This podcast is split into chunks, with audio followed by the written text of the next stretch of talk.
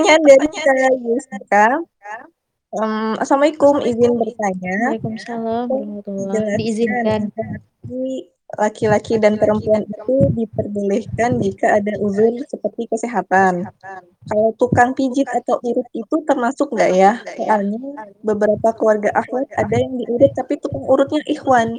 Terus itu hukumnya bagaimana? Uh, Waalaikumsalam warahmatullahi wabarakatuh. Aku coba jawab ya. Jadi uh, emang perlu diperjelas lagi sih definisi tentang masalah uh, tukang pijatan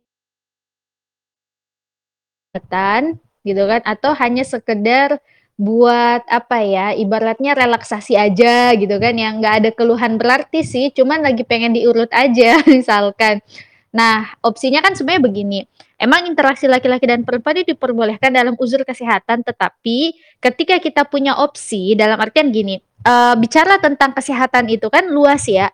Pengobatan itu sifatnya luas. Uh, kadang ada kemudian tindakan-tindakan yang mengharuskan misalkan sentuhan-sentuhan fisik tertentu.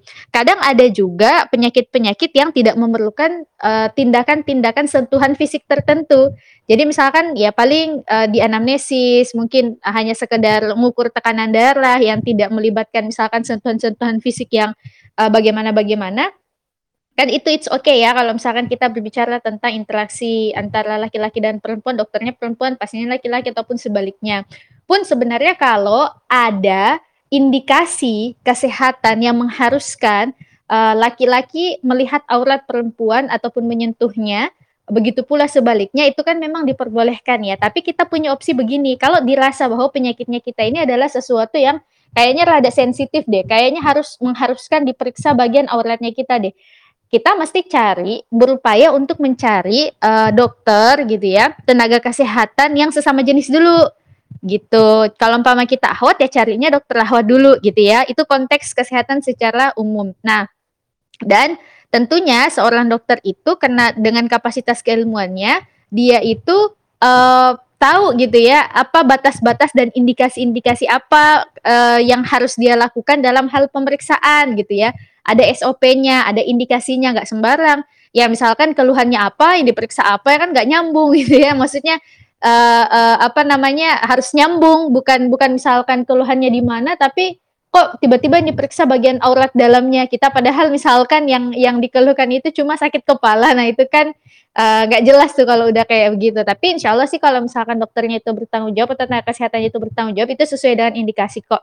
Nah Terus kalau tukang urut posisinya bagaimana? Tergantung. Karena tukang urut tadi uh, kalau dalam dia tidak termasuk dia tidak bisa dibilang tenaga kesehatan juga sih ya, tapi bisa dibilang melakukan aktivitas pengobatan iya juga, cuman uh, posisinya juga rancu sih. Nah, makanya kemudian dilihat dulu faktanya kayak gimana. Kalau memang akhirnya si tukang urut ini memang dipercaya, diyakini dan juga uh, karena kan tiap orang punya referensi berbeda ya kalau mengenai masalah ini mengupayakan satu bentuk kesehatan ataupun pengobatan terhadap keluarganya.